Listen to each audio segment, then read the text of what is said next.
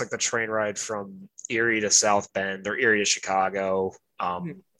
And again, it was just like the only place there was ever like any sort of like metropolitan kind of area. It was Cleveland, and it was the most depressing part of the train ride. Like Cleveland has its virtues, but it's a depressing, depressing town.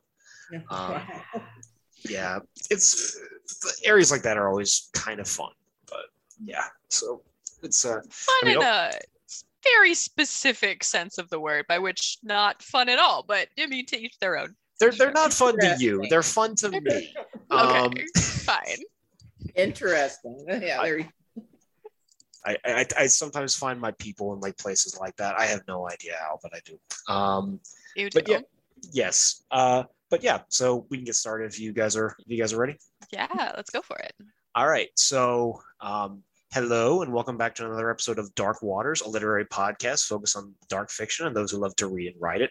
I'm Nate here as always with Kirsten, Hey, and we're very happy to introduce our guest today, Nikki Dolson. I am. Nikki is the author of the novel All Things Violent and the story collection Love and Other Criminal Behavior. Her stories have appeared in Vautrin, TriQuarterly, Tough, Thuglit, and other publications. Her fiction has been nominated for a Derringer Award, and her story Neighbors was selected for Best American Mystery and Suspense 2021. She lives in Las Vegas, Nevada with her children. You can find her at nikkidolson.com and is at Nikki Dolson on Instagram and Twitter. And is there anything else that we should know about uh, your career thus far that you'd like to share with the, the listeners? Uh, I'm old. That's about it. Uh, uh, yeah, I feel old. I am old. I'm squarely looking at 50, which maybe isn't that old, but I have three kids. So there's a multiplier factor that goes into age when so many kids. Yeah. Sorry. it's like dog years, and it just keeps getting Yes. worse. Yes, absolutely. Yes. Somebody said, "Oh my God, you don't look like you're old enough to have a kid, in, a senior in high school." And I'm like, "Oh my God, my oldest turns 27 this year." so I'm like, "This is what I did with my 20s. I had kids, so there you go." I mean, as long as you like your kids. I do. They're great. I mean, you know, the older they get, the you know, the relationships change on that. And my my eldest, my daughter, and I, we're we've become um, good friends. Um, she, she still occasionally crosses that line where we have to reassert our roles again. but um, you know, she's she's a really great kid, um, full grown adult.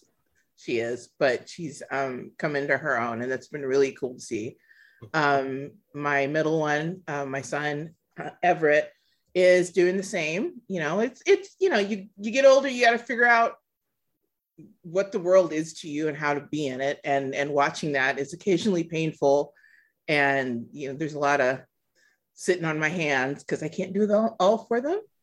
Um, Right. But but um, they're all my kids are great. They're they're figuring themselves out and. uh are vaguely amused that their mother plays video games and kills people in fiction. I wish my mom was like that sometimes. But don't get me wrong, I love my mother, but like kills people in fiction and plays video games. Nice touch. Um, I don't know. I feel like if I ever walked in on my mom like playing Call of Duty, I'd just be like, I'm gonna walk away. I'm just gonna like walk slowly back out of the room. Shut the door. Bye. Maybe like sprinkle some holy water. It'll be fine. Back away Yeah. slow. This isn't real. it's like there's Yeah. certain, there's certain, it's there's certain Oh, things. she's gonna love that joke when she listens to this. It's gonna be great. but um, away from me and that, uh, so we would love to hear about your body of work. But first, we want to get to know you a bit better as a writer and as a reader. So, because this is what we do, what do you normally classify under the header of dark fiction? Why do you love it? What are you specifically looking for when you're looking for a new book in that genre? Um,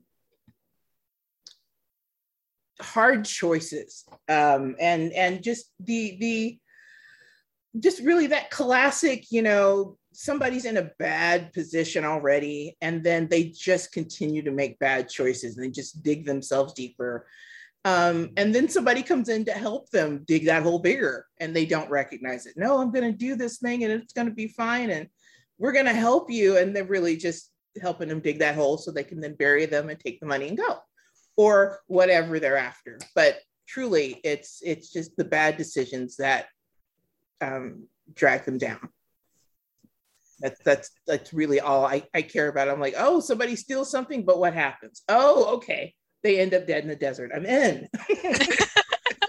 always. So it's, it's, it's, not, it's not the crime, it's the attempt to cover it up that always kind of gets you. Yeah. Or the consequences. Yes. I mean, it's like, you know, with any, like any heist, you know, it's not the, the, the heist itself that's terribly like, you know, of course they have to get it or somebody has to get it.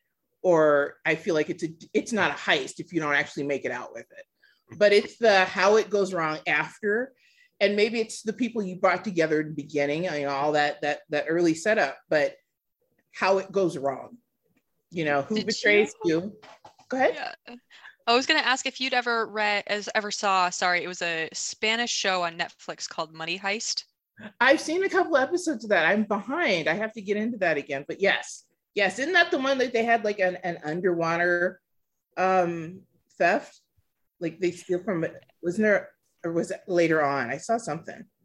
I don't know if it was underwater, but they're stealing from the mint, like they're printing all the money.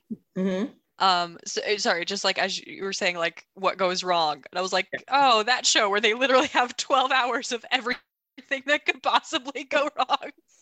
Yes, yes. I mean, it's the that's the point of a good heist to me. It's the fact that it's all going to go wrong, and really, you're just waiting to see when it happens who's going to betray who you know are they really that close knit crew or are they really you know are their secrets going to tear them apart it's it's really that like there's always somebody who's going to do something that tears them apart and i'm just here for it with my popcorn um so, you know i that's that's what i want it's what i want um you know a, a good twist is always great um you know the the you know it's it's not the femme fatale who does it, but it's, you know, I don't know, it's their dad who sells them out, you know, because dad's been all nice in the corner.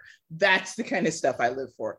And really, when you think about it, the way I think about it, it's high melodrama. I mean, it's it's just the stuff of daytime soap opera too. you know, it's that that terrible choice that makes for the best uh pain, I guess, really darkness too. Yeah. Yeah, totally. Interesting. Uh, what was the last book you read that left you heartbroken in pieces or had you keep all the lights on in the house for an indefinite period of time? Oh, um, I don't do a lot of scary fiction, but my in- instant go to it would be Steve, the last Stephen King I read. But because I'm so chicken, I can't, I can't I can't read a lot of it. I really am. Chicken. I have terrible nightmares and I do not feed it. But I love Stephen King. Um, God, and I'm drawing a blank. Uh, um, and it was years ago because I don't even remember the name of the book, but he wrote a book about uh, the character is in a terrible car accident and has and goes away to learn um, how to live in the world again after that, and art that saves him. Um, and I'm sure later I will instantly remember. Maybe I should just Google it. But at any rate, the whole the, what I loved about it was that art. Like the first half of the book is simply him getting over it and learning how uh, uh, falling in love with art and um, how it helps heal him. Um, and then like the back half, it's like you know it's King, so it's all in there. But the back half of that is like this house that like tries to kill him and kills his kid and it's like cursed and it's a whole thing but it is so i like laid in bed listening to this because i couldn't put it down and i was just like gripping my then husband's like arm like oh my god oh my god what is to go on and i just it finished and i just laid there in the dark going why did I do this to myself? It was terrible. like, because I'm such a, like, I dreamed about it for weeks. You know, he had a kid in the book, and I'm looking at my kids going, I don't know what I do without you. you know, I tortured myself with a really great story. Um, was it called Duma Key? Thank you. yes.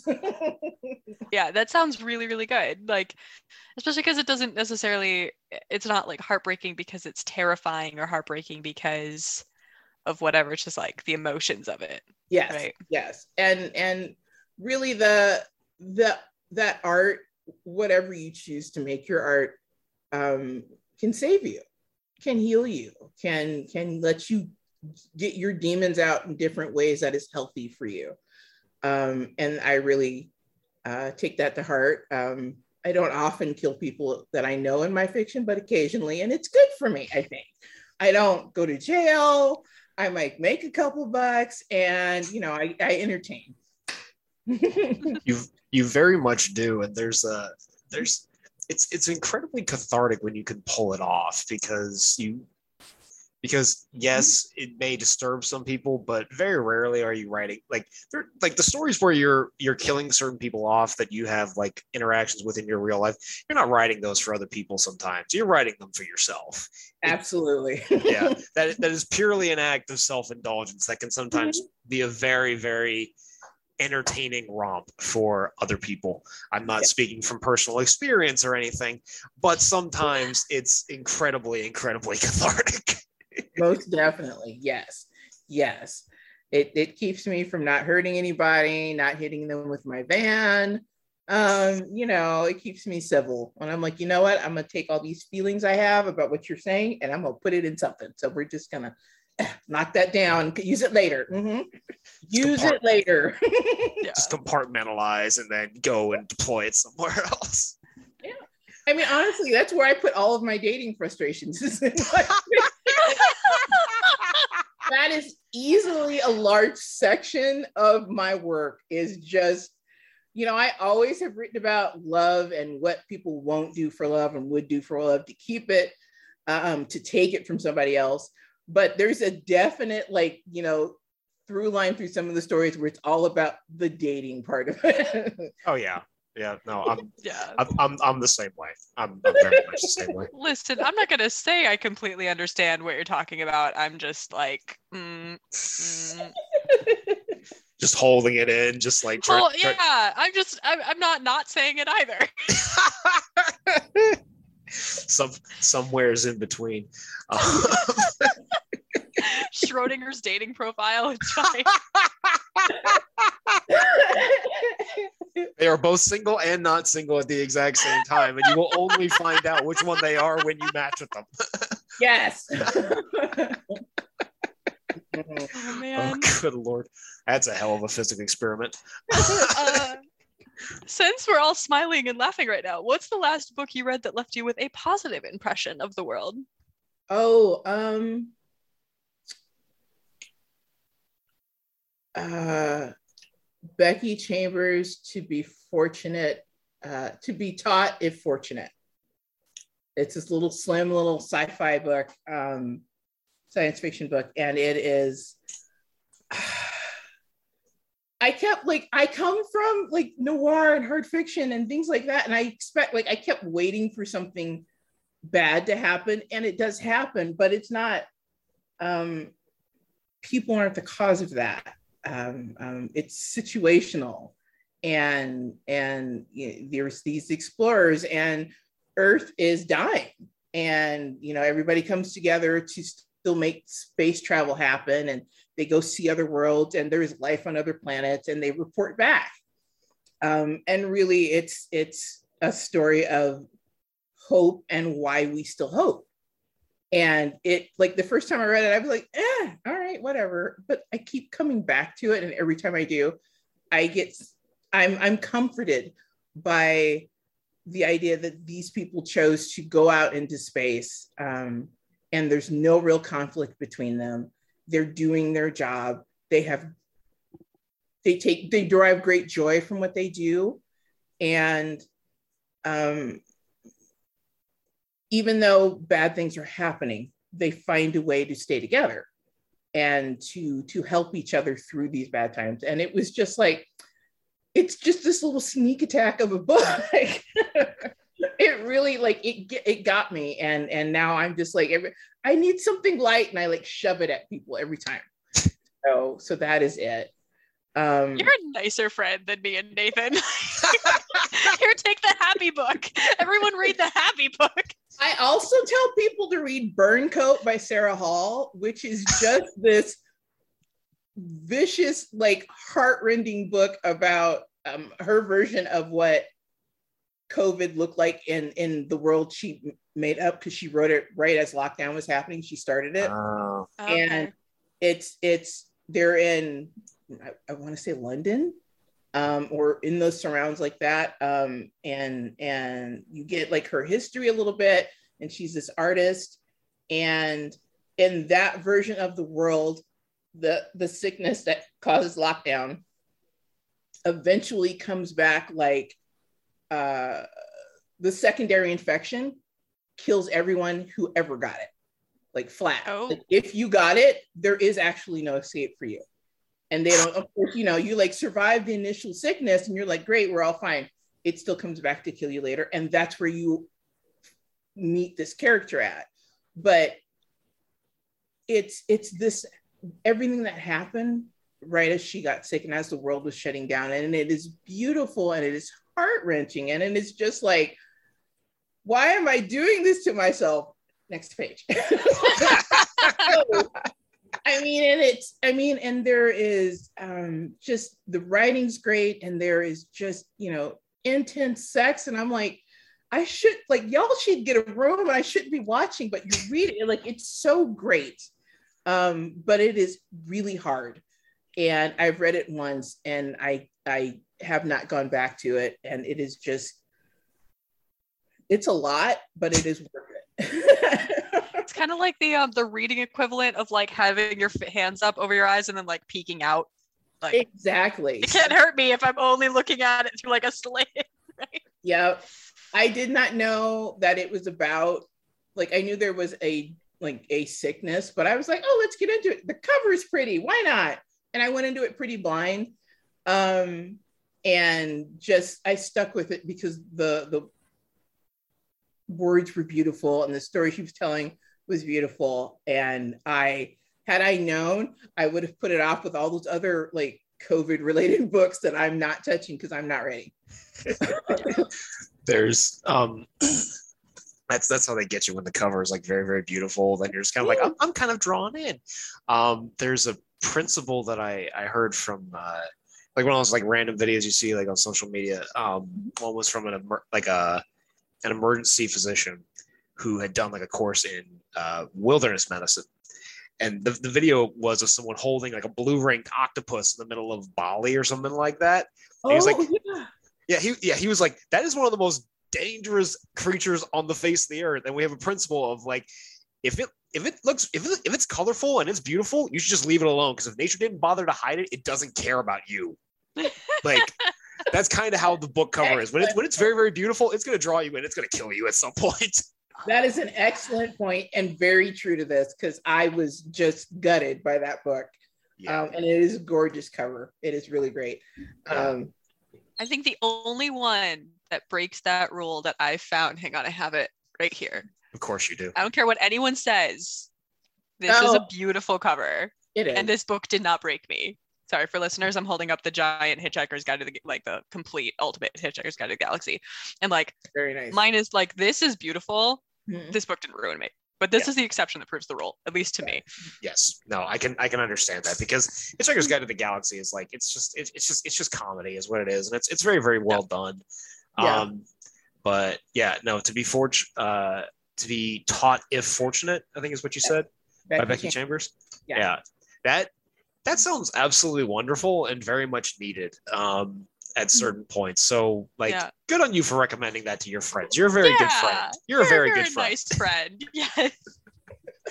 I think at some point we're gonna have to start on these episodes, like have like a little thing at the bottom that's like these are all the books that we mentioned Mhm. during this recording, so that we Yes. can keep track. Check them out if you dare. You Yes. Um, so the uh, so the next question we have is, what made you decide to write and publish? oh, foolishness, just naivete. I didn't know any better. Um, uh, I I was um, uh, I got married really, really young. Um, and, and when you get married, like literally, I was like 21. Um, and I think when you're in your 20s, you're still growing, like as a person, more more than any other time. Um, I think. Um, and either you know a couple grows together, we or they grow apart and maybe come back together. I mean, everybody's got their own path and whatnot like that.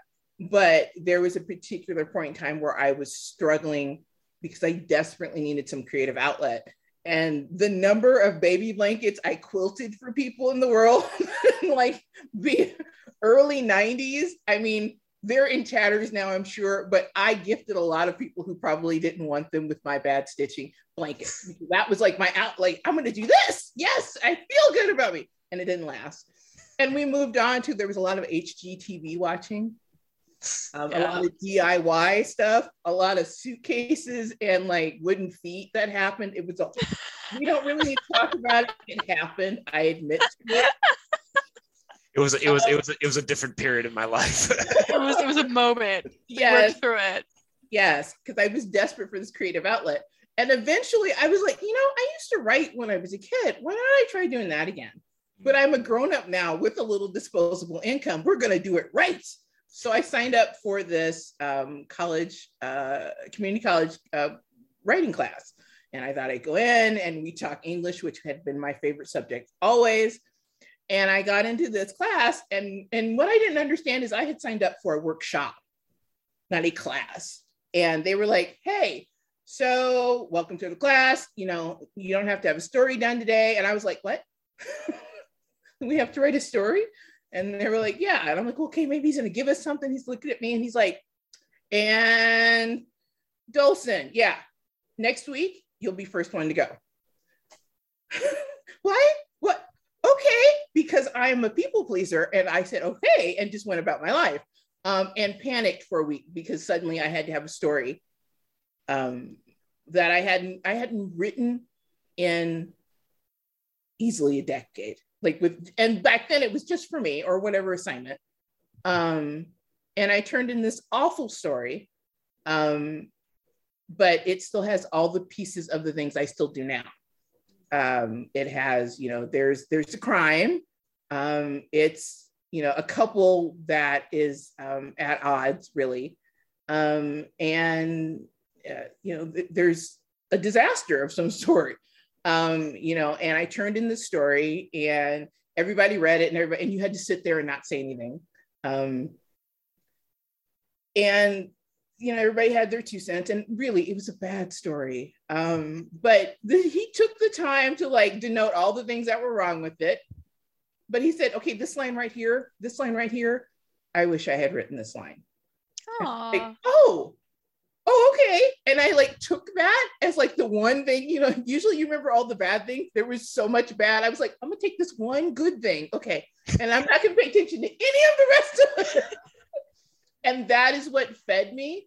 So in um, six weeks, when I had another story due, that's what fed into it. And so in that six week time, I read everything I loved, read, read, um, you know, like I was like, okay, let's go again. I'm to do this right. I get my foundation right. And you know, I Googled and I like joined like places like not long defunct crime space and you know like people like megan abbott were in this place and and i would just like lurk in the corners and i joined like sisters in crime and they had like this subgroup called guppies and they all you know all these unpublished people and all these pe- published people and they would just talk about these things and i was queen of the lurkers i just lurked and i took pieces of it and i i took them in and read a lot of dashiell hammett and read some other things and I watched movies because that's my thing. I loved a good movie. I, I grew up on um, old like Thin Man, the Nick and Nora stories, and you know the unfortunate but still were so great when I was that age. The, the Charlie Chan movies. Um, I mean Abbott and Costello. Like there's elements of all of that is what came out in my early fiction, and and I turned in a story that ended up being a story that went into all things violent. Mm. Um, I think like the last story came from that time. Um, and I wrote about this woman who killed somebody. and she was waiting to get paid. That's what came out of that story. And, you know, he, he took this thing and he goes, This is good. You should do more of this. This is your thing. And I went, oh, Okay, you know, he has books. Like I took him at his word. So that's what I did. And he's like, You need to get good at this, and then you'll start sending stuff out. I'm like, Okay. So that's what I did. And then later, I figured out that it is uh, it should be a war crime this man like weaponized me and pointed me at the publishing industry and told me this is how how you become a writer. You need to go acquire these things you know? You need to go out mm. there and go you know you need to have a list of places you're going to go. You need to track all your submissions and rejections are going to come and you're going to be fine. Well the first story i sent out wasn't rejected. And that ruined me because for like four years after that nothing but rejection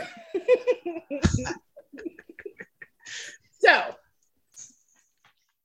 that is my unfortunate story of, of getting in um, i was foolish and um, i would do a lot of things different um, but mostly i would just anybody who wants to write i tell them the truth it's like when they're saying, is it bad having kids? I mean, what's it really like? I tell them all of it up front. you should just know. I'm not going to be like, oh no, they're wonderful. No, no, no. And they are, but they also throw up on you, then throw it at you. And then they get older and they talk back to you. And then they tell their friends about you and compare you to your friend's mother. And then they come back. And then when they're 30 almost, they tell you, I'm sorry. That's also what I tell people. I mean, and it's publishing is a lot like that. You write this thing, you love it, you hold it close to your body, it is part of you, and you send it out into the world to be savaged. and there's nothing you can do about it. Look, baby. it's stay away from it's the people talking um um push cart. No, stay away from the push cart. There's only sadness there. You're never getting it. Let it go, honey. it's like what like a mom pushing her baby bird out of the nest, but instead of flying and the bird just dive bombs. No, like, yeah, yes, like yes. okay. Yes, absolutely that. oh gosh, that that is terribly, terribly accurate. So like, accurate, it hurts. like painfully so. It's because the, the, thing of it, like it's it's it's like the editing advice that you always get. It's like be willing to murder your darlings. Mm-hmm. Um, you know, always be willing to cut up the lines that you really love, the ones you wrote at like three in the morning and you weren't entirely maybe not sober or conscious or you know whatever the conditions were but like you mm-hmm. really love the line you want to stick with it but if it doesn't add to the story you got to kill it and then in the end, you still got to be willing to like send it out there to get killed. It's like it's mm-hmm. like it's like sending a 14 year old to the trenches in World War One. It may not he may not come back, but he's got to go out there anyway. like, uh... With with your shielder on it mentality, I guess. I don't know. My brain went to some real morbid places involving like come back missing a limb. Like, oh man, um, we should probably move off the war crimes. Uh, tell us about. yeah, sorry, that was a really that was a really bad that was a really bad simile. That was a really yeah. bad simile. I'm sorry. I, I sincerely apologize. It's very much on my brain what's happening over in Ukraine most currently. No, no absolutely for us too. Yeah, Sorry. no. So. This, that that took a that took a little bit of a, a, a, little bit of a dark turn, but I guess we're, we're here for the tangents. Um, we're going we're going back. We're going back to it. Uh, talk to us about a day in the life. Um, how do you divide your time between projects and how do you stay motivated if something gets stuck? Um, I'm gonna take that last one first because um, I'm living that particular life right now. um, uh, I I have long bouts of of um, writing block or whatever you want to call it, whatever works for anybody who's listening. But I have long stretches of no writing, of sitting in front of the blank page or you know a you know a hundred pages of what I've already written and been like, yeah, this isn't happening, and closing out that document and constantly being there. Um, and I really just call my friend and complain about it a lot. Um, that's how I deal with it. Um, um, I have really good supportive friends um, who were like, "Oh, you just you'll get back into it, you'll figure it out," and and I I have a hard time um, just setting something aside and maybe coming back to it, maybe not. It's like it's not done, so it's like it's outstanding like thing that needs to get done on my to-do list, and it's just this neon light blinking at me every time I think about writing this thing that I've not done. Um, and and it's a real problem. Uh, I I have uh, a couple writing friends who are like, "Have you talked to your therapist about it?" And I'm like, "Who's got time for a therapist?" But evidently they all do, so maybe I should do that. Um, it is really probably a, a solid recommendation, um, but it is. I mean, you just kind of have to put your head down and and find your own way through it. Um, for me, lately, these last few years, um, and really, I mean, like since 2017, when All Things Violent came out, um, it is the forced deadline. Me saying yes to a thing because writing on is a career, um, whether it's a profitable one or not, but I think of it as a career. It is just as important to me as my day job. Um, so when somebody's like, hey, here's this opportunity, um, I if I like it enough, I have to say yes. And then I'm like, shit, I have a deadline now. I have to do it because I hate to disappoint people. So this is how uh, I get Nikki to write. Um, so we have this thing, and I have it, and I will talk about it. I have a friend, Shawn, who um, is in Virginia. So he's like three hours ahead of me. So he'll call me at like, you know, midnight his time, you know, 2 a.m. his time. And like we talk about writing. We'll talk about the problem he's at right now. And we'll talk about where my story's at or where I want it to be at. And really just the act of talking about it is helpful to me. Um, it is, it is, I love to write. I love writing stories. I love being able to do this thing um, to make them come alive, to write something I think my friend Shawn will like, to make him laugh, to make my other friend, you know, you know, stand up and holler like I do for my friends when they've written amazing things. And I know amazing writers who do that all the time. And I'm like, okay, I have to write something at least that good. Like, come on now. um, totally get that. It is I'm lucky to have a community of writers who I can call friend, who are excellent writers who push me to be better. Um, um, I've had, uh, you know, when you're starting out and people are like patting you on the back and positive encouragement, um, only for years later for them to say, you know, that thing really wasn't that great, but she seemed so excited about it. We didn't want to tell you it wasn't great. And I'm all like, twitch, twitch oh, that's good. so. I mean, like, I have to go back and like reevaluate the entirety of my career, and I appreciate the the positive reinforcement, but not the lie. So, so I have people around me who I'm confident are not um, blowing smoke up my ass about it about something I've given them. I mean, like, literally, I'm always like, I think this sucks. What works in it? Anything? Nothing. You got to tell me. like, because I'm dead serious. I need you to savage this so I don't go out there and have a story that's going to make me feel bad about it. Oh, I think yeah. this is great. And really, this part that I like so much is great. And became, came before and what came after is really just the most basic, cliched, pedestrian language on the planet um, and because I like this part, I think it supports the rest of it, and maybe it really doesn't. And I, I need to know that. I am not the most glorious writer. I, I, I do not have the best sentences or anything like that. I think I tell a story that draws you in. If you break down at the sentence structure, there's there's nothing to look at here.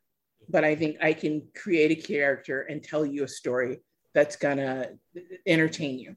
And and I need people to understand that's my goal and who say you don't suck and this is why you don't suck but this part's not great and be supportive of me like that that's what helps me get through the long dry spells I like that. Yeah. I like Um, that. having having a community is incredibly incredibly important and i mean definitely motivates motivates me sometimes or all the time uh when when i'm stuck when someone when someone's giving me a, a deadline i'm just being like you have to get this done by this date i'm just kind of like well if i don't do it now it's not going to get done now so Yeah. might as well get moving A hundred percent. And that's like that was a thing in academia for me. Like when I was doing my master's, I would be writing my paper until the deadline, like 30 pages in a night. Otherwise it wouldn't happen. Like it was Mhm. bad. Um, but yeah, the deadlines are very underrated like Pretty much. And honestly, I most literally I sent off a story last night that is quite nearly three weeks late um, um, because it just wasn't happening. I had like this chunk that I wrote when I was um, sick um, for like all of January. I was homesick with COVID and Oh no. related illness. Um, and I figured, I, like, I couldn't look at the screen, I couldn't do much anything, but I figured out the voice command in the Word on my phone. And so I like talked to myself. I talked out a story. It was like 1,500 words. And I was like, yeah, look who it." Wow. Ah! And then I saved it and went to sleep. and then like a week later, I did, it was another chunk of story. Like, and I saved that and I went to sleep. And then they were like, hey, your story needs to be done too. And I'm like, shit, where's that chunk I saved? and in that chunk of like, that's really just, you know, none of it makes sense. It's a combination of I was sick and on drugs and the my my little list that gets worse when I'm tired and the program itself not knowing like how I talk and the combination of those things make this thing uh, just gibberish. But there were pieces of it. Like I understood what my gibberish meant. And I'm like, oh, okay. So we can just rewrite all of this and just comb it out. That's like how I see it. It's just combing through the sentences to get to that story. And that's what I have been doing um, basically all of February um, because it was due on the 28th. And I was trying to like understand the story I was talking about um, and make it good. I'm like, it'll be this little story. It'll be, you know, it'll 3,000 words because that was the, the minimum. And then, and then I'm like, okay, oh no, okay, maybe it'll hit four. Look at this, gonna hit four, great, and it'll be all done. And I got done and I'm all, huh, okay. I don't, yeah, I don't, I don't know about this. So I sent it off. And they sent it back. Oh, this kind of works and that kind of works, but I think you're trying to do too much. And then all the good stuff, all the good stuff. And and then I proceeded to tear it all apart again because they were all right and, and write it again. And it clocked at nearly 6,000 words. And I can only hope that it works. But it's better than it was. Um, it's it's much better than it was. And again, I owe everything to those people who read it to me. And they're like, this whole flashback thing. Yeah, I'm like, I know, it's my crutch. I know. I'm sorry. I'll fix it. don't tell anybody you read it like that. Please don't tell them how I spell when I don't listen to word. Please don't tell any. I feel like that is actually the best blackmail material for writers. is like, I saw your first draft, and you're like, ah, no, I have the early draft. tell no one. that's that's the point where i'm just kind of like oh yeah by the way i still have the first draft of that novel you wrote in high school You told me you deleted it. I did delete it. Just calm down, okay? It's a, it's in a, it's in a, uh, it's in like a, it's just whatever. It's just like, but that that is like the best blackmail material. It's it's not the compromising photos. It's not the possibility someone may have cheated on their spouse or partner or what have you. But it's that like I have your first draft. I still No, have remember it. I, when I you still thought that saved that was good? You thought that that thing was a good idea? Yeah. No, it wasn't, was it? it. and you've learned now, haven't you? You've learned now. You've, No, you've learned- me up, man. How is that not the plot of some like m- murder movie? Like, you know, successful novelist is blackmailed by his old writing partner, writing group partner, who's got, you know, he's known for his dark work, but look at the joy in these pages. Look at it. It's awful. There's a unicorn. he wrote a sappy Harlequin romance. Yes, I have the pages to prove it. Exactly, exactly. You know, and then all of a sudden, like Sunset Boulevard, he's found floating in the pool. I don't know how that happened. What are these pages? No. Oh, look, the ink's all run. You can't read anything. Oh no. no. oh no, what a shame. Um, if either of you guys ever publish that, you gotta let me know. 'cause I wanna read it. Writing that but, down. um, uh, Nikki, you've been you've been published obviously, and you've had a successful career so far, and you're on track for more success. And we love your writing. So as you're looking at the literary world and your influences, and as you continue to gain notoriety, who would you want your work to be compared to, or alternatively, who would you say your biggest influences are?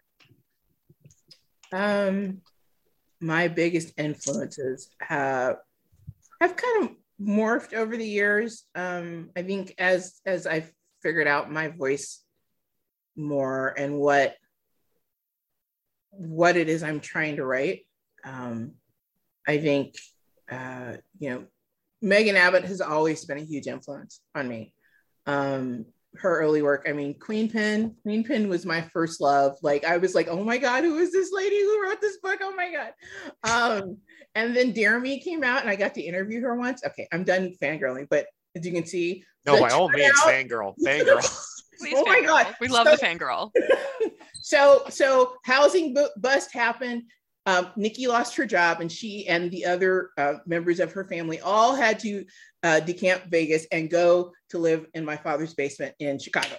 So um, where there is Columbia College uh, of Chicago is there. So I'm like, okay, my old life is gone. We have to make a new life. I have three kids. We have to do this. You know, three kids under 10. Like we we have to do this thing.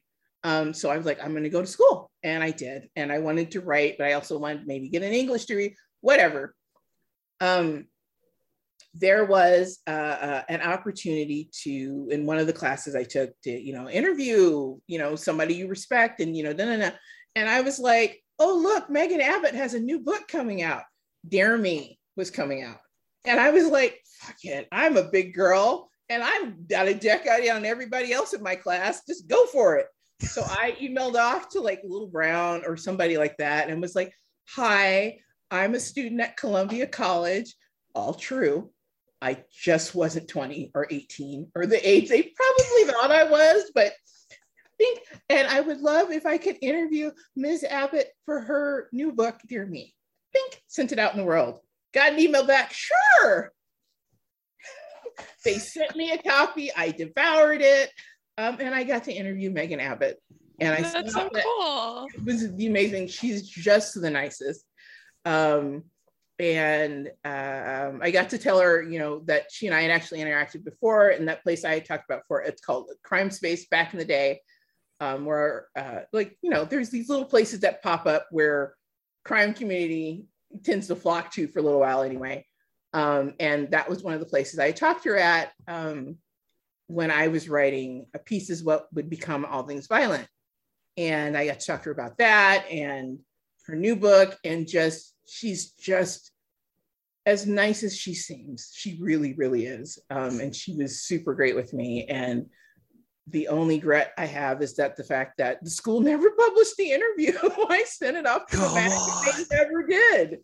But I think I still have that. Um, I think we talked for like an hour. I think it's still on my my old computer. But yeah, yeah, she's just the best. And the turnout somehow, not somehow, she's a magnificent writer, but it is so amazingly good.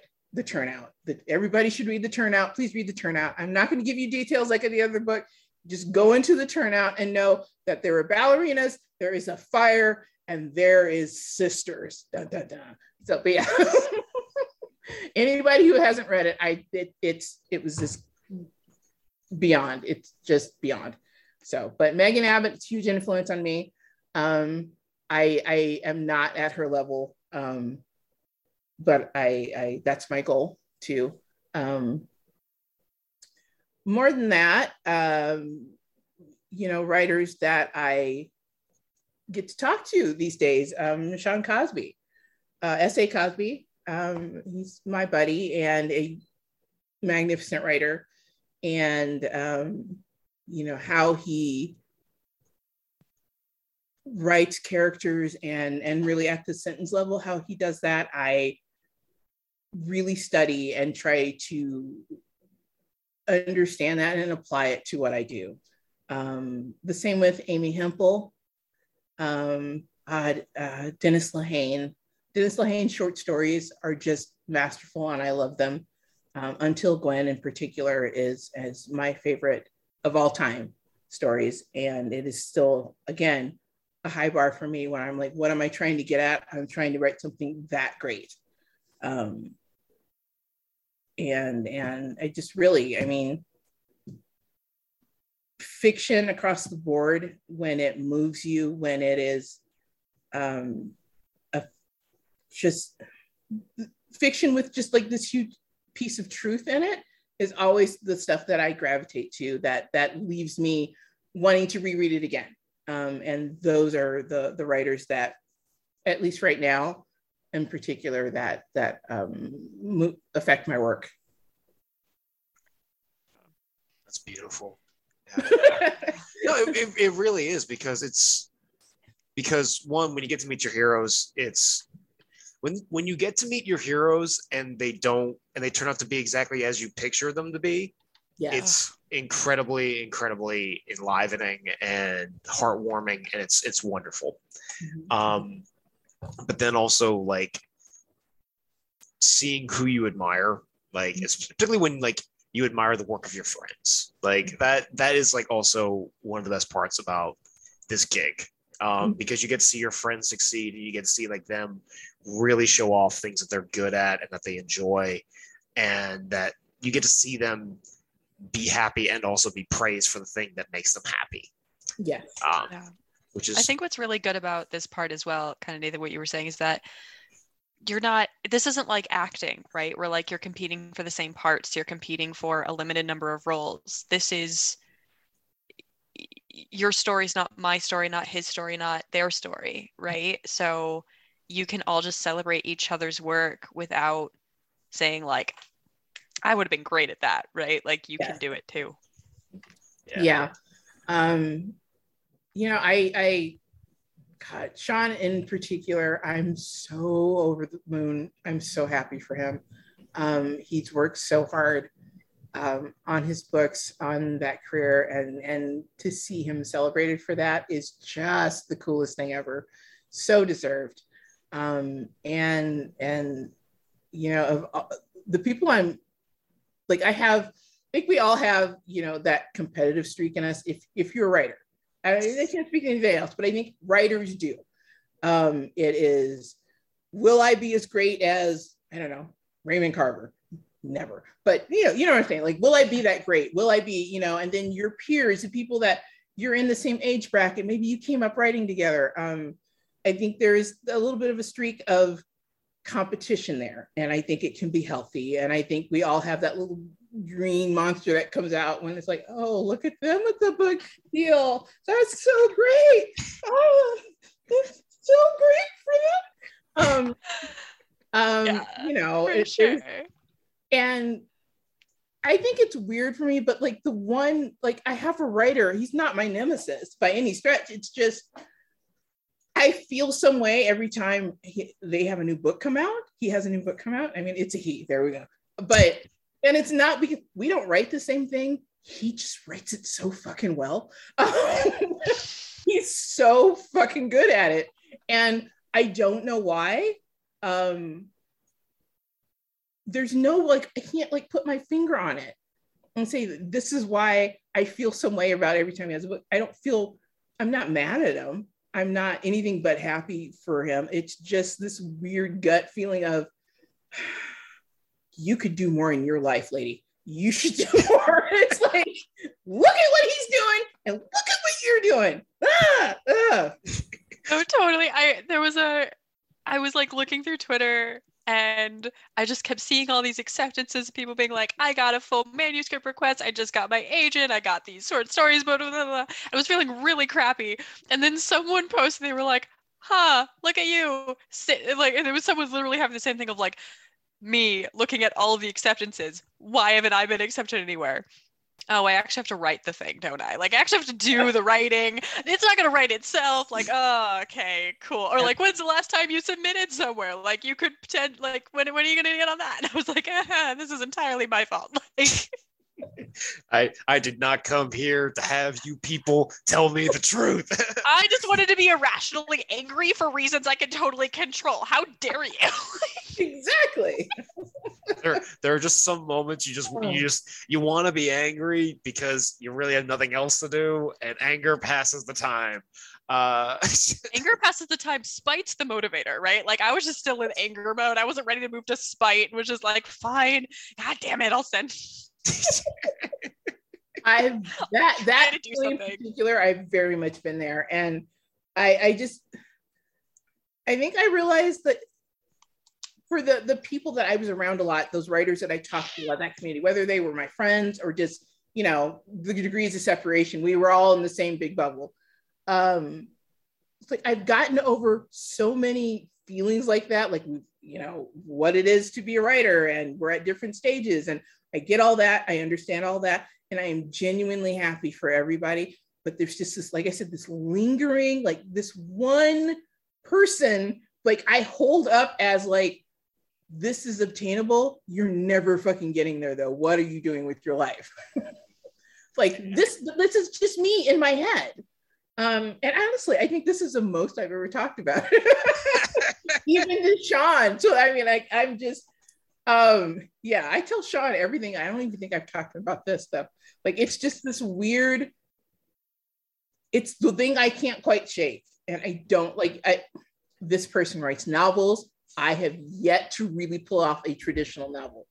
All Things Violent is a really um, six, eight short stories that's how it was put together. That's how it was sent out. And then it kind of got chopped up in the process um, to make it more traditional novel, but it's very episodic. And a traditional novel, my definition of that, I have not written that thing. And this person does it like it's Tuesday night. Ah, I'll do that real quick. Ah, here you go. You know, look at me. I'm big in France. I'm big in Germany. like, look at this Word doc that I haven't touched since October and I can't do anything with it, but it's a book. I know it. um, feel that way. I feel. oh, it hurts. The accuracy hurts. I feel that so so much. Like there's there's people who can toss off a novel between like doing the laundry and doing the dishes, and I'm just like, I have to make those edits I can only make those edits at four in the morning. Am I willing to get up at four in the morning? Some days, yes. Some days, no. Am I willing yeah. to set the computer at four in the morning every day? No. Um, We've talked to these people. We have talked to these people that will just write thousands of words a day. We'll get up at the crack of dawn and be like, I'm gonna get three hours in, and then I'll like send my kids off to school, and then I'll get another three hours in, and then I'll like do my five different day jobs, and then do more. And I was just like, how are you like? How are this you not on my control, and this feels so not in my control, and I hate you, but I'm so disgustingly impressed by you. Like, what are you? Uh, yeah. Anyway. Yes, there is this brief section of my life where I wrote like that. Like I would get up in the morning, I would write real quick, I get ready, go to hey everybody up, okay, good, good, good. And I go to work and I'd work and work. Oh my god, that's a good idea. Post-it note. Yep. yep. back I... to work, work, lunchtime. Come home, I would leave work at five, and uh, home was half hour away. So if I left at five, that means I would get to the the Barnes and uh, no the Borders bookstore um, up the street from my house, and I could write there for an hour and a half. I would set a timer on my phone. I had a yellow legal pad, and I would just write for an hour and a half and go and zone. like that gif of like Kermit like flailing at the typewriter. That was me every day for a summer writing all things violent. That is how that book got written. Like it was this part, like I have never been happier as a writer than that particular moment of time. Like it was blissful. The words came, and then I would go home and write up all the pages I just wrote, and we would write it like, and then I would like crash at like 2 a.m. because I was dead tired because I'd been going, but it was bliss. And I can't do it now. I am old the I only time I ever wrote like that was when I was doing my master's thesis dissertation. I didn't want to write my master's thesis dissertation, so I'd sit in a coffee shop with a pile of books and write a novel instead. That was the only time that that happened. I, I, I had a streak like that actually in 2020. 2020 part, and then like 2021 was like a long a long stretch of like being very very productive, where the normal things I do in the evening were not possible for me to do in the evening. Therefore, I had nothing to do but write. Um, and I would go like these long stretches of like doing like like having like ideas, getting them pumped out, having ideas, getting them pumped out. Like I was like working on the I was working on a novel. I was like editing it kind of as I went. And then late 2021 hit. I don't know exactly what like cracked in my head, but all that productivity just went down the drain. And I'm still trying to like call it back up from the depths of whatever dark recess of my soul it's crawled away into. Um, so there was I, a moment in time in 2020 2021 even 2019 where you were sending me short stories a lot like often. And i felt so i was you were me. Whereas or you were you were my that version for me. Where it was just like how dare you be so productive well i am not you have you have to understand like at that point in my life i legitimately had nothing but work and writing. Like Mm. mo- like keeping like i don't want to say keeping me alive because that's a little bit of a hyperbole but keeping me sane. Like i had Yeah. nothing i had nothing but work and writing to, to keep me to keep me as a functioning human being because otherwise i would have just gone off the complete rails. Like for for reason for reasons you're aware of like Yeah. yeah yeah, yeah. so um but yeah i'm no. just i'm just giving you shit because like all of your stuff was so good and i was just like wow. How dare he? How dare he? We, we, we, we, we like trade off roles as either like we spitefully we, we're spiteful of the other person but we also are like their hype man Yeah. like we, we trade off which one is which and it's it's it's it's fun at times but it's just kind of like then like at other parts just kind of like damn it why is she successful oh because God you damn wanted it, her to be talented successful son of a bitch Look at her doing all How this dare- work, and I'm not. Look at this. why why are you why are you so good at this thing i wanted you to be good at damn it How dare you? How dare you have pieces submit like accepted that I helped you edit and gave you hype for? Like, how dare you? Yep. how dare you how dare all of you um, Back on you. Um, did you uh, want to give us a little bit of a lead into uh, a piece of part of your work that you wanted to read for us? Oh, um, you know what? Let's really be bold. How about we read the thing I just sent off? Okay. It works for us, yeah. Give us a little bit of a lead and tell us what it's about, and then uh, yeah, let us know. yours. So I have a couple. It's gonna go badly. Um, to no surprise of anybody who's ever read my work. Um, uh, she is there is a woman named Molly who is dealing cards in Vegas um, at a poker game in a uh, off strip hotel that is uh, closed for renovations. And she's dealing cards, and she's dealing cards because she wants her slice of the American dream with her boyfriend. And um, the game gets busted up because somebody comes to steal from it. Um, and she knows the guy. So uh, let's see, Molly. Okay, Molly's last job. Um, the mood in the room was good. There was a pleasant murmur of conversation, the clink of ice going into a glass, the sound of some woman's laughter, that special laughter that said, Yes, I'll be fucking you later. The whispered, Buy me this purse and I'll blow you in the John. There were no wives here, no girlfriends either. Tonight, the men were Sand's companions or there with mistresses. These were the ones who never talked, these part time women who never wanted a man for good, just for now, a man with a thick wallet and time to kill, a guy for the rough days, for the weeks when they had to choose between rent or food or the lights staying on. I used to be one of them. When I turned 32, I realized I hadn't figured out the trick of being happy alone like the long term mistresses. I wanted someone to share the weight of life, someone for the everyday, not just on Tuesdays and every third Friday night. Then I met William H. Acosta and decided to only get dressed up for him, to only stay out late with him. Billy and me, we had plans. All we wanted was our piece of the American dream a house to call our own, maybe a dog, maybe a kid, just a few small dreams realized. There was a price, but if you worked hard and sacrificed, you could pay for it. Billy worked on a landscape crew for too many hours a day cutting grass and trimming palm trees. And we each had side hustles that stole a chunk of our time from us too. But it was all worth it, wasn't it? I told myself it was when I freshened my lipstick in the hotel's bathroom mirror before I went to deal cards. At least I got to sit down while I did it, and I wasn't in a casino uniform consisting of a white shirt, black vest, and polyester pants, or excuse me, black pants, all of it polyester. Tonight, I looked fuckable in a t-shirt with a low-cut neckline and tight jeans. I was fun to look at, and maybe I'd get an extra tip from the winner. With all this, with this money, we could, Billy and I, sleep easy for a month, even set aside money for our down payment too.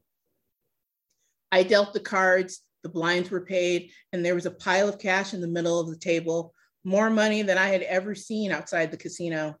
Then the hotel room door burst open, and two guys with shotguns appeared, their faces hidden behind black masks.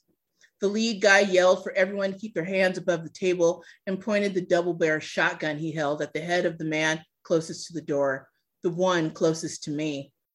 Everyone at the table did as asked. One of the wannabes fainted. He hit his head on the table with a thud as his body slid off the chair and onto the floor. The other guy with the shotgun didn't say a word. He gestured the barrel to herd the women over to the fallen player and around the table to a spot behind me. Your phones and wallet on the table, the lead guy said. I heard one of the women burble something about her purse. All of our purses were back behind the bar in the corner. I almost said I'd go get them, but then something about the silent guy distracted me. He was familiar somehow, the way he walked, the shape of his shoulders, the narrowness of his hips. When you fuck a guy for years, you notice these things. There comes a point where you could pick his shadow out. It was my Billy holding that shotgun, but still I thought, no, he hasn't done this to me. He wouldn't, but of course he had. I started to cry, just a flash flood of tears down my face and dripping off my chin. It was so bad that the guy with the shotgun to his head reached out to pat my arm. And I'll stop there because I'll just keep going. I love that the robber is so sad for her.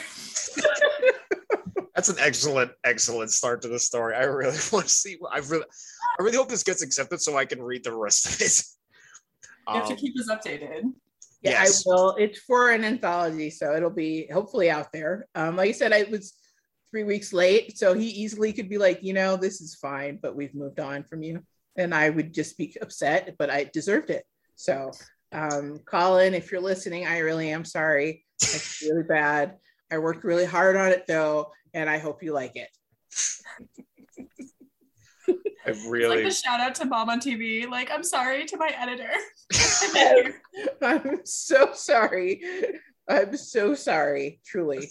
Um, I mean, I, I would like to think that when you shout out your mom on TV, it's uh, you're not you're not apologizing for something unless you know, you know, you never know. Like there, Stories there are a that lot. we write.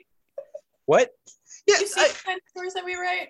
I mean that that's valid. i like, don't get me wrong. My mother is concerned by what I write, but that I'm, I'm not on TV, so um, and I hopefully never will be. Um, uh, but yeah, everyone's got like the 15 minutes of fame. Uh, but so the, one of the things that I, one of the things that like I was really kind of curious about because like we have like we have like kind of like the set question that we ask everyone, but there was something in particular that I noticed about your work, and I kind of I, I saw it kind of after thinking about all things violent, Mhm. and then also thinking about love and other criminal behavior. There's uh, one of the things you write very very well that I I that I've seen done, but done poorly, or at least in a way that's not very engaging, mhm.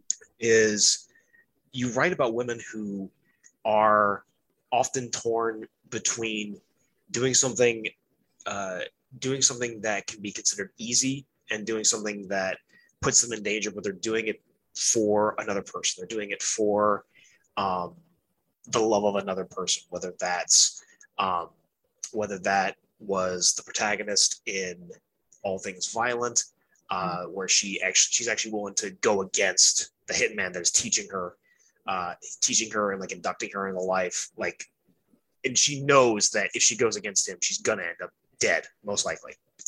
Or some of the protagonists also in uh, Love and Other Criminal Behavior, uh, particularly I think it was Kendra, like the the you had Boxer. yes the boxer yes where it's like you like you see like these things of women who are sacrificing themselves for the love of another person and i was always kind of i was really kind of wondering is that how do you go about adding such such depth and such nuance to to some of the, like to the, to those characters that you write because the the situations are always real but they never feel melodramatic. They never feel drawn out just for the sake of drama. Like they just feel as like this is just the fact of life. Mhm.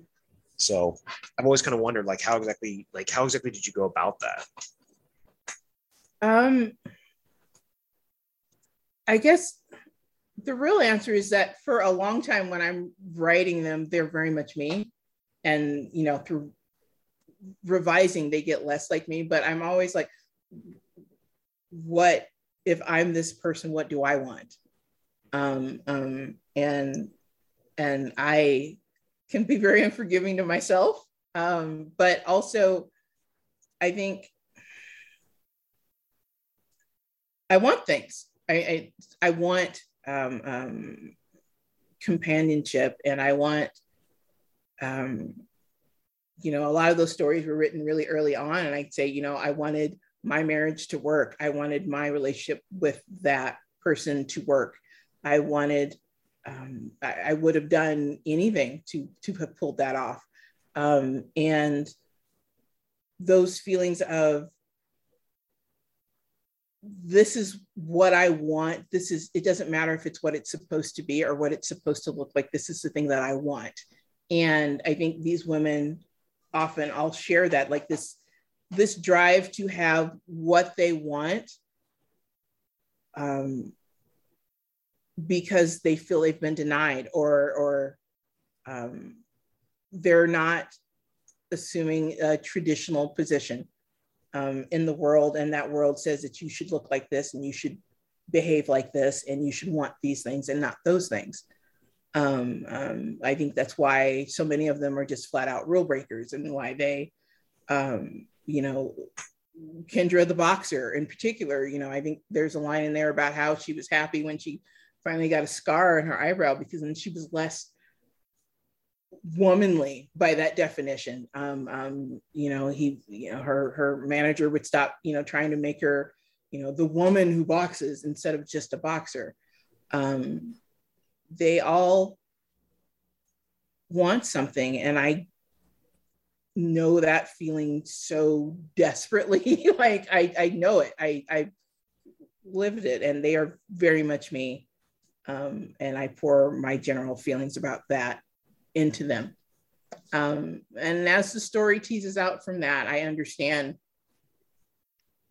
more about who they are and and what they want past that. I'm like, it's it's it's always my fear that I've made them exactly the same woman. I've just given her different clothes in each story, but I I I know they all have some kind of that similar foundation of I want love and what will I do to keep it or um, move on from it? Because sometimes it is letting go that that is the thing you have to do. Um, and what does that mean? Um, and especially in later work, as I've come out of my marriage, it's really what does that mean to let go from the idea of who you're supposed to be? Um, and I think they all, in their own way, kind of struggle with that identity of who they're supposed to be. Um, and, you know, coupling up with somebody, uh, whether you marry them or just walk in life with them, it changes the way the, the world looks at you. Um, you become, you know, so and so's girlfriend. You know, you don't have a name for some people, you're just so and so's girlfriend, or you're so and so's mom. Um, or, you know, I'm you know, when when I see people who know my father, you know, you're Donnie's girl, aren't you? Ah, you know, and I'm like, I am a whole individual person aside that, but no, no, it's fine. and these women are consistently, um, that is where I put a lot of those feelings in, um, and then try to like edit myself out more and more as, as I've gotten more experience writing. I edit myself out of that a little bit more, but initially they are very much me and they have my wants and needs and desires um, and then you know applied to whatever situation because sometimes she just wants the money I think one of the things I really appreciate about the way that you write female characters as well is that I think a lot of times in crime fiction, there is a trap that authors, particularly male authors, fall into, which is women in stories exist as plot devices. Yes And it's the you threaten my family, therefore, and it's not that the family has a personality, the family or like the wife and daughter or whatever. It's like you took my daughter. The daughter has nothing to do like no agency, right? It's just a plot point. Hmm. And I think the way that you write within those kind of like fighting for whatever, it's you're making people who are three dimensional and want and are fighting for something that is also three dimensional. Even if the three dimension is money, like that's that's a three dimensional object, right? It's not just like there's something there beyond just I want the thing, violent reaction to wanting the thing Mhm. and scene, you know? yeah um i'm i'm glad i'm glad that works for you um i i you know i was there there's a story that i love that's been published exactly in one place and it doesn't exist anywhere else um because i i think i like the setup and what it the vibe of it if i can go there Yeah. it it it very much um, it has a male protagonist and there is a uh, a woman in it and he describes her like every book i read at that time it's how men describe women um, it's about her uh, uh, attributes um, the way she looks the way she walks the room um, because that was very much what i thought a story had to do um, and I and I copped to that. Um, but I at some point I think I just understood. I'm like, it's your story. You can write it however you want. Why do they have to be that way? Um, occasionally, I I do take like I have. There is a character in the story I just read from who doesn't actually do a whole lot. He's just kind of there, and maybe that's not great, but it also it's not his story. It's not his story. Um, and I don't need him to do anything except um, walk around and be pretty sometimes. I, I don't, and it's not right. But I mean, like, it's not, I feel like, I hope anyway, that not every story I write is like that. But um, as I've gotten away from male protagonists um, as the character I'm writing, because again, it was very much the, the default I had set. Like that's what the books were reading. That's what I was reading. That's what I thought um, was wanted. And it only occurred to me later. I'm like, well, what if I just make a, woman in this spot and everything's the same? And that was all things violent, really. Um, um, I wanted to write my version of Lawrence Block's Keller. I wanted to write my version of, you know, Spade. I want, you know, like that. And I just happened to give her a knife because she needed a job, really. um, but but the the men that populate the world of the women I write about are important often because they the I think the women talk about them because they're in love with them. And I think you speak highly of the people you're in love with. I think you talk a lot about them. Um, maybe too much if you listen to some of the reviews I've gotten. Um, but but it's who they are to these women is so important that they have to be fully realized. Um, outside of that dynamic, those two people, they might run a little flat. But if they're the person my character cares about, they need to fully exist and the just be as well-rounded as I can make them. Um, um, and well, there have been studies about uh, how men talk about the women in their lives versus how women talk about the men in their lives. Mhm. And it's that women, when asked, like, oh, describe your partner Mhm. to me, right? It'll be they're intelligent, they're musical, they're creative. I love how they do this. I love that they like doing that, blah, blah, blah.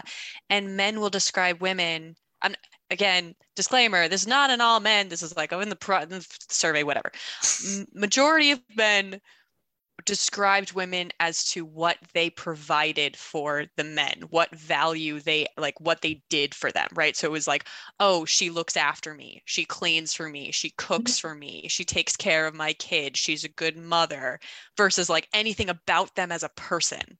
yeah It was just, this is what they do for me. And I think that that's what I mean when I say like you're giving me a three dimensional character because you're giving me a reason why they like these people Mhm. beyond just like he's a provider, I guess, you know, Yeah. like it's not that kind of superficial level. yes i get what you're saying yeah um i'm glad i i, I don't it's it's it's the way that always should be but i mean i also know i mean i have a story that i used to tell about my ex um because it's an actual thing he said and it's not really meant to be mean but you know it was tongue in cheek at the time but he was like you know i mean look at her ass. That's why i married her. Ah. Um and that's not all I was to him, and it's not all I think he thought of me, but it's a thing I think about even now when I when I'm writing how that's the funny thing that I chose to tell people that he said about me. Um, not that he said it, but that that was the thing that I chose to remember um, because it's funny and it was a good mask about what our problems were um, and and that um, is a thing I would definitely stick in a story, and then and revision I would be like, well, that is not all that man is, and that's not fair to to, to him. I try to be fair, um, and I, um, yeah, sorry. Again, I just drug it down, didn't I? No, you- I think that that's like a really fine. common thing. Like honestly, I just to like like to if you did want to lift it back up, there was a terrible episode of American Dad that tackled that where no, I'm going somewhere with this, I promise. Um Francine if Stan was saying to, about Francine, the two main characters in the show, that she's pretty and he literally says that's why I married her. And she's like, there's gotta be something else. Mhm. And he's like, nope. And she's like, think of anything else. And he's like, nope. And this is like supposed to be like a funny cartoon. So she just stops taking care of herself. She stops doing her workout. She stops doing whatever. And they're supposed to like renew their wedding vows. And he like runs away. And then it turns out that she only married him so that he could be a provider for her. And at the end, they're like, we got married for very shallow reasons, but like at least we admit it and it works. So like, let's not break it. But it's that very much just plain straight, nah, I married you because you're pretty. Like, I don't think that that's an uncommon No, thing. Yeah, it's it's it's No. not. I think um, and No. it's. I mean, to me, it's it's it's it's odd to think of it's odd to think about it that way.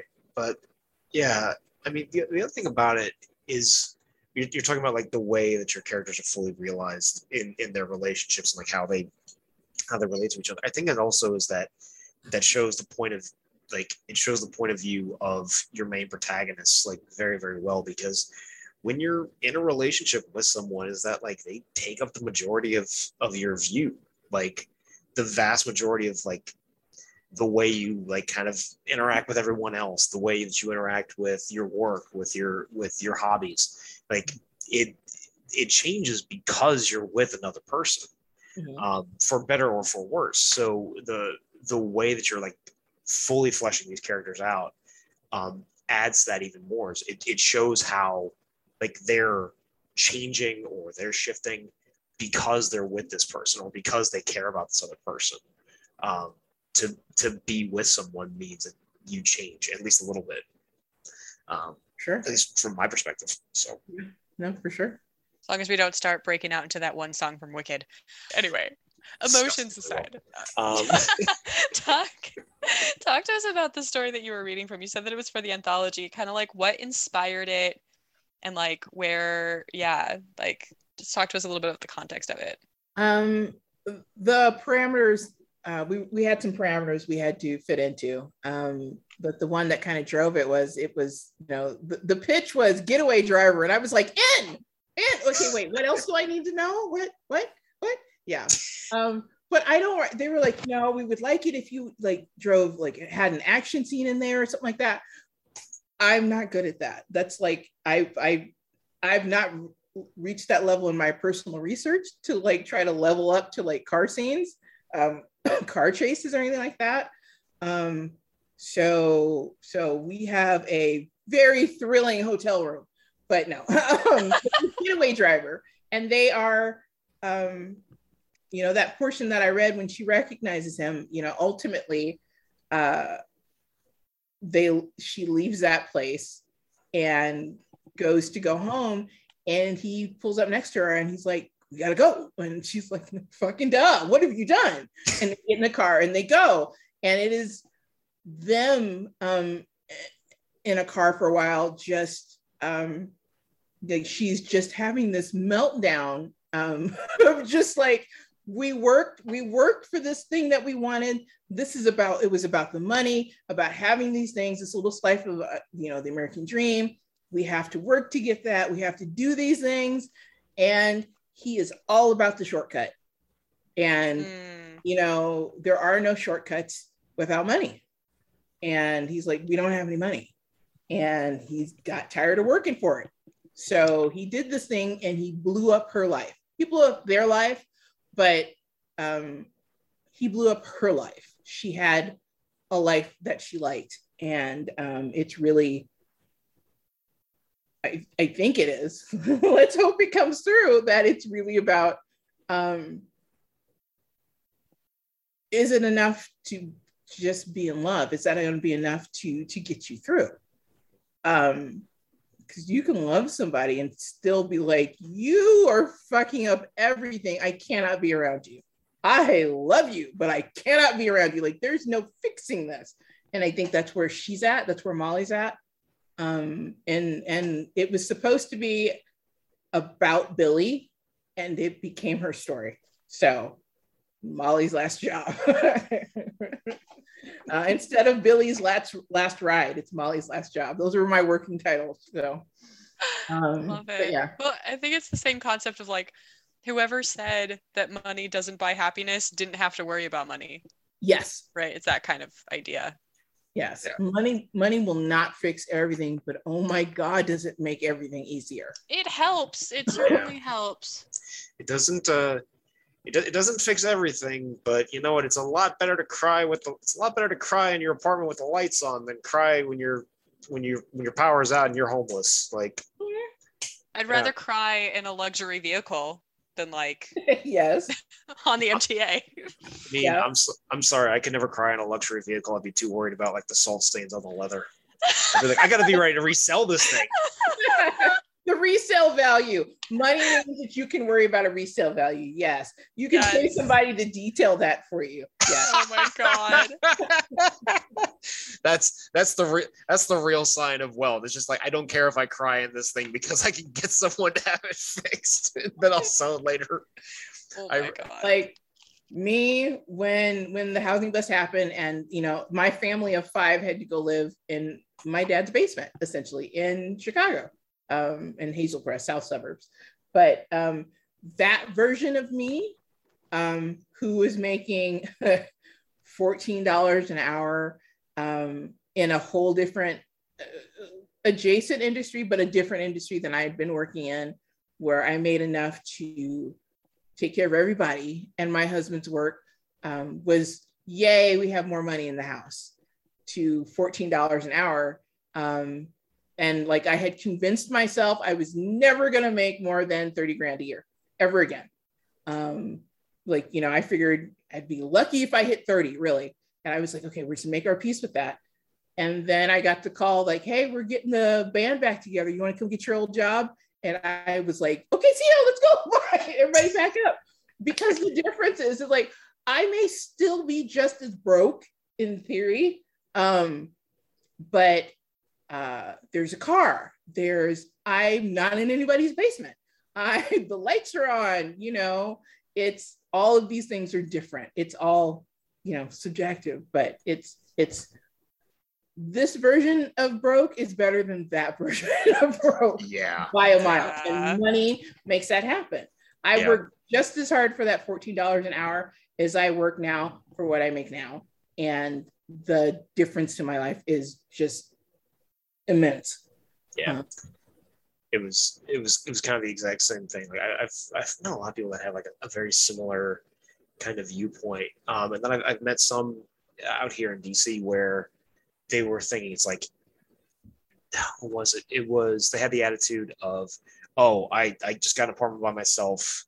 I don't care if like it gets more expensive. I'm not I'm not getting a roommate again. I'm just kind of like, listen, like there are certain points where you're gonna have to make like some sacrifices Yeah. just because that that way it's easy for you to keep the lights on or to like complete some other like something else that you like want Mhm. while still like having some sort of like base level here. It's like every like there were people who were like in one of my offices, they were just kind of like, why do you have roommates? Like you you make like decent money. Why do you like why do you have roommates and like have other people like all up in your business? I'm just kind of like, listen, because that way it's easier for me to keep the lights on and have food in the fridge. Like I Mhm. can't have both if I'm living by myself. Yes. So Yes. Yeah. Um, But- it is. the money money is like one of those like it, it's a it's a very complicated thing because you know sometimes like the love of money can like drive you nuts but you have to admit that you always need it Yes. and is that yeah. neat? And Yeah. finding out that point where you can just have just exactly what you need and not have to worry about it is really always a moving target, you know? Yeah. I mean, look at gas prices right now. I mean, oh gosh yeah. Lord, it's just like Uh, Man, no, doing I, that uh, math, and I'm like, you know, it might be cheaper for me just taking Uber every day this week. Huh, to and from. Okay. yeah no we've so i think we're coming up to the end of like our, our allotted time but nikki it's been fantastic to talk to you like thank you so much for coming on board Well, thank Um, you both so much for having me. Yeah it's it's it's been an absolute pleasure About all the philosophical things, many highs and lows. The hard truths of children and writing. Yes. that's the title of this episode Yes, it is. All right. Um, but in the meantime, uh, please, anyone who has uh, work that they would like us to promote or work that they would like us to um, edit on the show, please email us at pod, uh, darkwaterspodcast at gmail.com. Please like, comment, subscribe, uh, share this with uh, share this podcast with your friends via your favorite podcast um, or uh, streaming service, whether that's Spotify or Apple Podcasts. Please rate us on Apple Podcasts or on Spotify. Um, if you please check out anything that Nikki Dolson has ever has ever written. Um, again, Vautrin, uh, she was in Thuglit, Tough. She's got uh, Love and Other Criminal Behaviors and All Things Violent. Those are both out. We'll right link now. all these things. Yes, very much so. And in the meantime, please always remember to look beneath the surface. Thank you, everyone. Bye, guys.